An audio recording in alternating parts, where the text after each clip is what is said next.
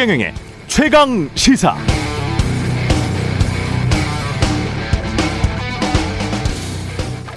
네, 최근 케이비 금융그룹에서 나온 한국 부자보고서에 따르면 금융자산만 십억 원 이상 가진, 금융자산만입니다, 십억 이상 가진 한국 부자는 이천이십 년 말 기준 삼십구만 삼천 명이라고 합니다. 사십만 명도 안 되는 사람들인데요, 이들이 가지고 있는 각종 부동산, 주식, 상가, 빌딩, 토지 같은 자산의 총합은 이천육백십팔조 원. 그중에서도 초고 자산가, 삼백억 원 이상을 가진 초고 자산가는 칠천팔백 명 정도인데, 이 칠천팔백 명이 가진 자산의 총액도 천이백사조 원이나 되네요. 지난해 코로나십구로 공공에 처한 사람들도 많았지만 저 위 꼭대기 소수의 부자들일수록 지난해 같은 위기의 순간이 좋았다. 주식, 부동산을 통해서 자산을 더 축적하는 기회가 됐다, 이렇게 볼 수 있겠습니다. 지난해 특이했던 것은 부자의 숫자도 전년 대비 십 점 구 퍼센트 증가했지만, 그러니까 전년 대비 십 점 구 퍼센트 숫자도 증가했지만 이들이 가진 총 자산이 이십일 점 육 퍼센트, 자산의 액수가 무려 사백육십사조 원 넘게 순증했다는 점입니다. 사백육십사조 원. 이중 팔아치운 부동산, 주식에 대해서는 법정 기준에 따른 세금이 부과됐겠지만 평가 차익으로 남아있는 주식에 대해서는 세금이 부과되지 않죠. 평가 차익에 대한 세금을 부과한다고 하면 사회주의, 공산주의, 자유, 사유재산 박탈, 이렇게 거센 저항이 일어날 겁니다. 저도 무리한 발상이라고는 생각하는데요, 다만 고민은 좀 해봐야 될 것 같습니다. 지금 미국에서 이 주식 평가 차익에 대한 세금 부과 논의가 되고 있는데, 미국은 왜 이런 무리한 세금에 대한 논의까지 이르게 된 것인가? 상상을 초월하는 빈부격차, 벌어지기만 하는 빈부격차, 좀처럼 작동하지 않는 부의 효과, 세금을 피해 달아나는 돈, 제조업에는 잘 투자하지 않는 자본, 늘지 않는 임금에 대한 고민 때문에 그렇습니다. 그렇다면 한국은 미국과 다른가?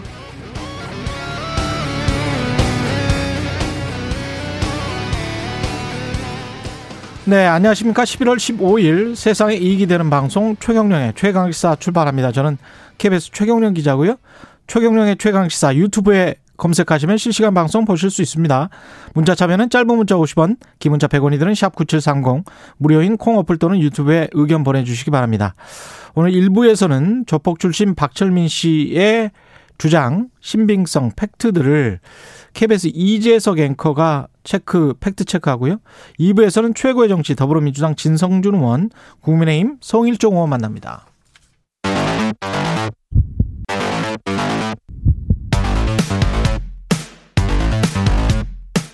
오늘 아침 가장 뜨거운 뉴스, 뉴스 언박싱. 네, 뉴스 언박싱 시작합니다. 민동기 기자, 김민아 시사평론가 나오셨습니다. 안녕하십니까? 안녕하세요. 아, 사백육십사조 원. 늘어난 자산 액수만. 이야, 좋겠습니다. 축하드립니다. 한국의, 한국의 부자들이 예, 많네요. 예. 사백육십사만 원도 상, 상상하기가 어려운 저의 입장에서는 예, 네, 상상이 안 됩니다. 영, 공이 몇 개 붙어야 되는지를 잘 못 세겠어요. 네. 뭐 숫자적으로는 이해는 되죠, 우리가 사백육십사조 원. 아, 그러세요? 네. 예. 어, 역시 저와는 이제 지식의 격차가 있기 때문에. 네.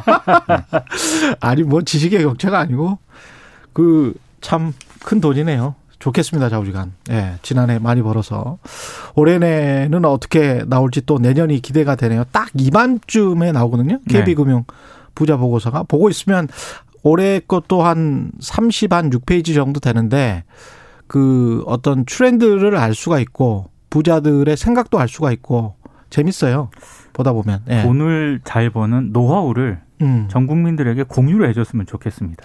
가장 그 중요하게 생각하는 거는 사업소득이더라고요. 음. 역시 이제 기업을 해서 그렇죠, 사업소득을 통해서 돈을 번 것, 그게 종잣돈이 되는 확률이 높고, 그다음에 이제 저축도 꾸준히 하고 뭐 그렇더라고요. 저 같은 예. 이제 서민 입장에서는 예. 누군가 이렇게 큰 돈을 벌고 있다고 하면 음. 적당히 버는 건 있을 수가 있는데 음. 큰 돈을 이제 많이 벌었다고 하면 예. 누군가 그만큼 손해 본 게 있는 거 아니야? 이 생각을 자연스럽게 하게 됩니다. 그래서 음. 전 국민이 다 같이 돈을 벌 수 있는 방법이 있으면은 그걸 공유해 주면 네. 좋겠지만 그런 방법은 아마, 없어요. 그렇죠. 아마 그런 방법 아닐 것 같아서 알아도 저는 알아도 네. 소용이 없는 방법일 겁니다. 네. 상당히 좀 마음이 아프네요. 네. 네. 위중증 환자가 증가를 했는데 좀 중환자 병상 가동률이 어, 수도권 같은 경우는 칠십오 퍼센트가 넘었네요. 그러니까 서울 같은 경우에는요. 지난 네. 십삼 일 오후 여섯 시 기준으로 칠십육 점 이 퍼센트입니다. 이미 그 정부가 비상계획 발동 기준으로 제시했던 중환자실 병상 가동률이 칠십오 퍼센트인데 이거 넘어섰고요. 인천 같은 경우도 칠십오 점 구 퍼센트입니다. 이것도 넘어섰습니다. 경기도 같은 경우에는 칠십일 점 구 퍼센트거든요. 지난 십삼 일 오후 다섯 시 기준인데 바짝 다가서는 그런 모양새고요. 그래서 지금 대책 마련이 시급한 거 아니냐라는 그런 지금 얘기가 나오는데 정부는 일단 감염병 전담 요양병원을 추가로 지정을 하겠다. 그래서 위중증 병상의 부담을 낮출 계획인데 이것도 당장 되진 않습니다. 왜냐하면 추가 지정 병원을 한다 하더라도 최소한 환자를 받기까지는 시간이 걸리잖아요. 준비를 해야 되니까. 그렇습니다. 예. 이게 최소 삼 주 정도 걸린다라고 하거든요. 의료진도 부족할 것이고. 그렇습니다. 예. 그래서 이런저런 지금 우려의 목소리가 나오는 그런 상황입니다. 그러니까 이게 우리가 단계적 일상회복을 시작을 하게 되면 당연히 확진자 수는 늘어날 수밖에 없고 음. 그 확진자 수가 늘어나면 당연히 거기에 맞춰서 중증 환자하고 사망자가 같이 늘어날 수밖에 없는 건데 다만 이 늘어나는 비율을 첫 번째로 백신 접종으로 좀 줄여보자, 줄일 수가 있다라는 게 그동안에 이제 좀 우리의 생각이었죠. 근데 지난해 이제 처음에 이제 이 백신을 맞았던 고령층의 경우에는 지금 백신의 효과가 떨어졌기 때문에 그리고 어 여러 가지 상황 때문에 이제 좀 이 부분에서 이제 확진자가 늘어나고 또 중증 환자도 늘어나고 있는 국면이어서 그러면 어떻게 할 것이냐. 추가 접종을 해야 되는데 음. 이 추가 접종을 더 빨리 해야 된다. 지금 육 개월 지나고 나서 이제 해야 되는 걸로 돼 있는데 이거를 짧게 해가지고 기간을 좀 줄이자. 그리고 요양병원이나 일부에서는 이미 이제 줄인 부분도 있고 해서요. 이걸 적용하자는 논의를 진행하고 있는데 이건 이제 하면 됩니다. 근데 더 문제는 두 번째 부분인데 이렇게 중증 환자하고 사망자가 늘어날 걸 대비해서 의료 체계를 정비를 하고 이런 상황에서 이제 좀 가동할 수 있는 어떤 여러 가지 비상 계획이랄까 이런 것들이 좀 매끄럽게 진행될 수가 있는지를 가지고 이제 여러모로 이제 테스트도 해보고 이제 점검도 했어야 되는데 그런 부분에서는 조금 미흡한 부분은 분명히 있는 것 같아요. 왜냐하면 이제 칠십오 퍼센트 수도권의 경우에는 병상의 칠십오 퍼센트가 지금 이제 거의 차가지고 문제다라고 하고 있지만 이게 예상된 바였거든요. 그리고 그 이전에 이제 정부는 좀 이 지금 상황에서 전국적으로 병상을 따졌을 때는 문제가 없다 이렇게 좀 밝혔는데 바로 그 다음에 이제 병상 확보 명령을 민간병원에 내리고 이런 과정에서 논란이 크게 벌어진 바도 있어서 좀 더 매끄럽게 좀 국민들이 안심할 수 있도록 이런 계획들을 작동시킬 수 있도록 준비도 철저히 해야 되고 그다음에 이제 시행 과정에서도 좀 더 이제 만전을 기했으면 하는 그런 생각이 듭니다. 중국 같은 경우, 유럽 같은 경우도 지금 확진자 숫자가 많이 늘어나서 봉쇄 움직임 다시 일어나고 있네요. 그러니까 네덜란드 같은 경우는 부분 봉쇄령을 발표를 했습니다. 예. 그래서 총리가 직접 발표를 했고요. 최소 삼 주간의 사회적 거리두기 조처를 다시 내리겠다라고 발표를 했고요. 네덜란드. 그렇습니다. 예. 그리고 오스트리아 총리 같은 경우에도 백신 미접종자에 대해서는 전국적인 봉쇄 정책을 검토하겠다라고 발표를 했는데. 오스트리아도 그렇고요. 그렇습니다. 예. 반발하는 움직임들이 굉장히 많습니다. 그리고 더블유에이치오 사무총장도 유럽에서 지난주 이백십일만 칠천삼 명이 신규 코로나 확진을 받았다. 굉장히 음. 우려하는 목소리를 냈거든요. 그러니까 왜 이렇게 다시 유행을 하게 되느냐. 일단 유럽 같은 경우에는 백신 접종률이 굉장히 저조한 그런 편이고요. 예. 그리고 코로나십구 관련 가짜뉴스가 우리보다 더 많이 유행을 하는 것 같습니다. 거기에는 뭐 이상한 음모론 같은 게 굉장히 많거든요. 예. 그리고 이제 느슨한 방역 조치 이런 것들이 막 혼합이 돼가지고 다시 이제 확진자가 발생을 하고 있는데 베이징 같은 경우에는 지금 이제 베이징 올림픽을 앞두고 있지 않습니까? 그래서 이제 더 방역 당국이 굉장히 강화된 그런 조치를 지금 내리고 있는 상황입니다. 유럽 같은 경우는 거의 이제 오 차 대유행이 시작됐다라고 거의 이제 기정사실화 하는 분위기예요, 지금 상황이. 예. 독일도 그렇고 프랑스도 그렇고. 네덜란드의 경우에 우리보다 인구가 적은 걸로 알고 있거든요, 제가 그 알기로는. 예. 그런데 신규 확진자가 일만 육천 명을 돌파했다 막 이렇게 나오니까 사실 우리는 굉장히 어쨌든 여러 어려움에도 불구하고 모범적인 대응을 하고 있는 건데 여러 가지로 이제 부과되는 여러 가지 준비나 이런 것들이 다소 이제 좀 어려움이 있을 수 있는 그런 국면인 거죠. 근데 유럽에서 이렇게 이제 오 차 대유행이 커지고 있는 것 자체는 이제 유럽 차원에서 이제 대응을 해야 되겠지만 코로나십구라는 게 어느 한 지역에서 다시 이렇게 커지면 다른 지역에까지 당연히 영향을 줄 수밖에 없는 그런 구조기 때문에 그렇죠. 네. 우리도 이 단계적 일상회복을 진행을 쭉 해야 되지만 또 음. 이런 상황에 면밀히 또 대응을 해야 되는 그런 대응들이 또 필요한 것으로 보입니다. 우리 같은 경우에 뭐 병원이나 민간병원과 공공의료의 그 비율 자체가 유럽 국가들하고는 비교하지 못할 그렇죠. 정도로 네. 차이가 많이 나죠. 보통 네. 한 공공의료를 십 퍼센트 이렇게 잡고 있으니까 그런 측면에서 이거는 사실 또 구조적인 문제도 있습니다. 음. 민간 병원을 뭐 정부 병원처럼 공공의료 병원처럼 다 이렇게 동원력을 내려서 함부로 할 수도 없는 것이고 의료 인력은 또 단계적으로 늘려야지 이거를 그 숙련된 의료 인력이 한꺼번에 어떻게 나올 수는 없는 거 아니에요? 그렇죠. 일, 이 년 사이에. 네. 근데 예. 지금 전반적으로 음. 말씀하신 것처럼 당연히 이제 어려운 부분들이 있는데 예. 그러면 이제 장기적으로 우리가 공공병원을 확충을 한다든지 그리고 지금 부족한 의료 인력을 이렇게 각자의 역할을 좀 조정하는 것으로 어떻게, 어떻게 합법적으로 것이냐. 해결할 수 있는 그런 방안들을 음. 장기적으로라도 논의를 하면서 지금 필요한 어떤 대책들을 시행해 나갈 필요가 있는데 이 장기적인 논의가 사실 또 잘 안 됐어요. 그동안 지난해에도 그렇고. 그렇죠. 그런 점들은 좀 반성적으로 돌아볼 필요가 있고 지금 상황에 어려움이, 어려움을 부딪히고 있는 것도 그런 데서 온 측면들이 있기 때문에 상당히 저는 여러모로 걱정이 됩니다. 결국 뭐 공공의료도 세금 문제고 돈 문제고 그렇습니다. 장기적으로 봤을 때는 이게 다 국가 예산과 관련이 있거든요. 그렇죠. 네. 그리고 마치 우리가 이제 하수구 처리시설 같은 거 상하수도 처리시설 같은 경우가 폭우 났을 때 대비해서 어느 정도의 용량 뭐 아주 이런 대전염병이 났을 때 뭐 어떤 공공의료의 그 확충 이런 것 들을 그대로 가져갈 것이냐 평상시에도 네. 반, 반드시 논란이 있을 수밖에 없죠. 그렇습니다. 예, 세금을 어떻게 효율적으로 사용할 것인가의 부분에 있어서 그런 부분이 있고 세금과 관련해서는 윤석열 후보는 종부세를 폐지하겠다. 그러니까 종부세를 재산세에 통합하는 안 등을 검토하겠다. 이렇게 검토하겠다. 어, 지금 일 주택자에 대해서도 면제하는 방안도 검토하겠다 이런 얘기를 했습니다. 예. 그러니까 종부세는 납세 대상자가 적어도 문제가 많은 세금이다 이런 입장을 내놓았고요. 문재인 정부와 민주당이 고가의 부동산 소유자라든가 다주택자를 범죄자 취급하면서 고액의 세금을 부과하는 것은 마치 정의의 실현인 것처럼 주장한다. 페이스북에 이렇게 썼거든요. 음. 근데 이렇게 강한 어떤 그런 이 발언을 한 취지가 뭘까? 이십이 일부터 올해분 종부세 고지서 발송이 시작이 됩니다. 그렇죠. 예, 그래서 네. 문재인 정부의 부동산 정책에 대해서 상당히 불만이 많은 사람들을 겨냥한 음. 그런 어떤 그런 발언으로 해석이 되고 있습니다. 그러니까 종부세라는 게 뭐 만병통치약은 아닐 수도 있죠. 그런데 지금까지 해온 이 한국 사회가 해온 논의와 그동안 해온 이제 어떤 정책이 정책의 연속성이라는 게 있거든요. 그래서 종부세를 일단 그냥 폐지한다라고 했을 때, 즉 재산세하고 통합한다라고 했을 때는 당연히 거기에 따른 여러 가지 문제가 발생을 합니다. 예를 들면 지금 종부세는 국세로 걷지 않습니까? 국세로 걷어가지고 각 지역에 교부, 교부를 다시 해주는 이제 시스템인데 예. 그게 가져오는 효과가 있어요. 예를 들면은 고가주택들은 특정 지역에 몰려있잖아요. 강남이라든가 뭐 이런 부분에 몰려있는데 여기서 거쳐지는 고가주택에 대한 어떤 종부세가 다른 지자체로 이제 내려가는 효과가 있는 것이기 때문에 음. 만약에 이걸 그냥 지방세로 통합하게, 저, 이 재산세로 통합하게 되면은 재산세는 지방세니까 거기서 나온 세금은 다 그 지자체가 갖는 거예요. 그렇죠. 그러면 지자체별 이제 이런 뭐랄까요? 격차. 그렇죠. 그렇죠. 이 격차가 더 커질 수밖에 더 없는 네. 부분들이 있고. 음. 재정 자립도도 영향이, 영향을 받습니다. 음. 그렇습니다. 그리고 이제 지금 일, 그러, 그렇게 재산세하고 통합을 하거나 아니면 일 가구 일 주택의 경우에는 면제하는 이제 않을 얘기를 하고 있는데 이것도 사실은 지금 일 가구 일 주택이거나 또는 장기 보유한 경우에는 종부세와 관련돼서는 여러모로 경감할 수 있는 수단들이 많이 있어요, 지금도. 음. 그래서 이게 실효적인 거냐를 한번 따져봐야 될 필요가 있는데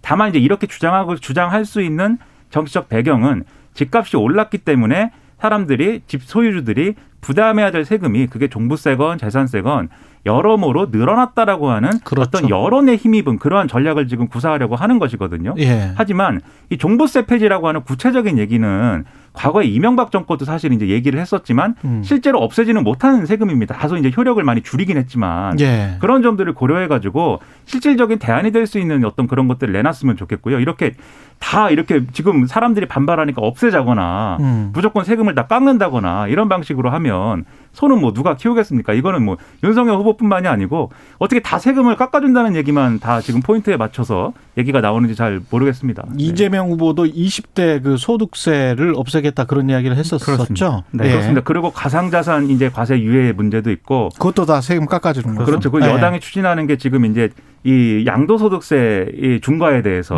음. 지금은 구억 이하의 구억 이하의 경우에 이제 양도소득세 면제가 이 면제 축소가 되는데 예. 그걸 이제 이 십이억까지 이제 올리겠다고 하는 거잖아요. 그거는 그 전부터 논의가 되셨던 네. 거죠. 그렇죠. 이걸 예. 추진을 하는데 그러니까 음. 고가 주택의 기준은 이제 구억이 아니고 십이억이 이제 되는 거냐 이런 예. 여러 가지 의문도 있기 때문에 단지 이제 세금 깎아달라고 하는 요구에 즉자적으로 반응할 일은 아닌 것 같다라는 생각입니다. 예.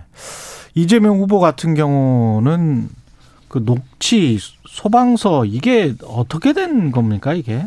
그러니까 이재명 후보 아내 김혜경 씨가 자택 내에서 낙상 사고를 지난 구일 당했잖아요. 예. 그래서 이제 워낙에 이런저런 이상한 얘기들이 계속 인터넷이라든가 에스엔에스를 중심으로 돌았습니다. 그래서 그럼 루머가 급격하게 급격하게 돌았죠. 예. 그래서 이제 진정이 안 되니까 이재명 후보가 일일구 안전 신고 센터에 신고한 내용을 어제 공개를 했습니다. 음. 이 오십 초짜리 일일구 신고 녹취를 보면은요. 이재명 후보가 지난 구일 새벽에 안전 신고 센터의 거주지를 밝히면서 지금 빨리 앰뷸런스 좀 부탁드린다 이렇게 얘기를 하면서 자신의 신분이나 이름은 밝히지 않았습니다. 그러니까 일반인처럼 이제 신고를 했다는 거고요.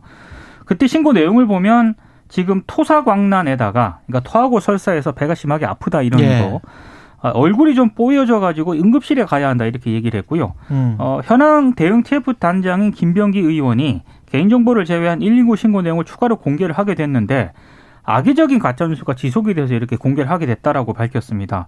그러면서 또 김병기 의원이 한 얘기가 김문수 전 도지사와는 다르게 대선 후보자임에도 공사구분에서 일반 시민의 자세로 신고를 했는데도 이런 논란이 일어서 안타깝다 이렇게 밝혔고요. 음. 또 이재명 후보도 뭐 본인이 또 뭐 주말 동안에 여러 얘기를 하면서 뭐 직접 통화까지 했다 그럽니다. 예. 그 오토 캠핑장에서 뭐 이렇게 젊은이들 모아놓고 예 음. 했는데 거기서 직접 전화해가지고 뭐 내가 때렸다는 소문이 있는데 어처구니가 없다 이렇게 본인이 직접 그 말을 본인이 했어요? 예, 본인이 전화를 하면서 직접 얘기를 하기도 했습니다.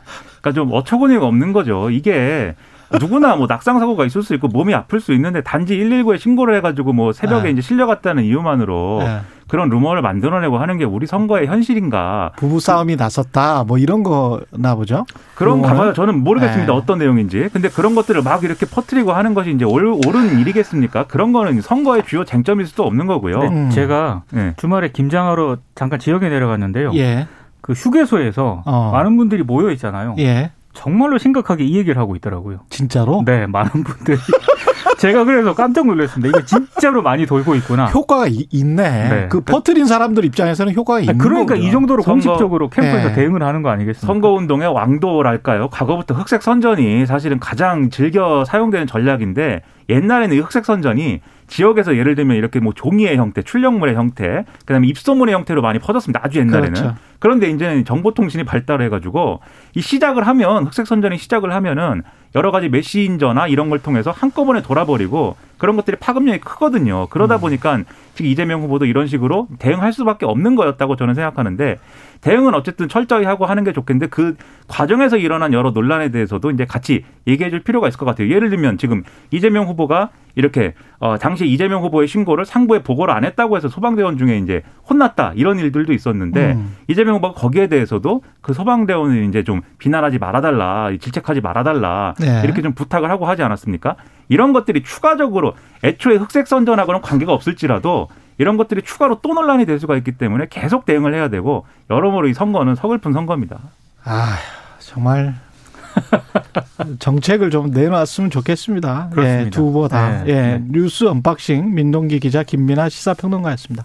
고맙습니다. 고맙습니다. 케이비에스 일 라디오 최경영의 최강시사 듣고 계신 지금 시각은 일곱 시 삼십구 분입니다.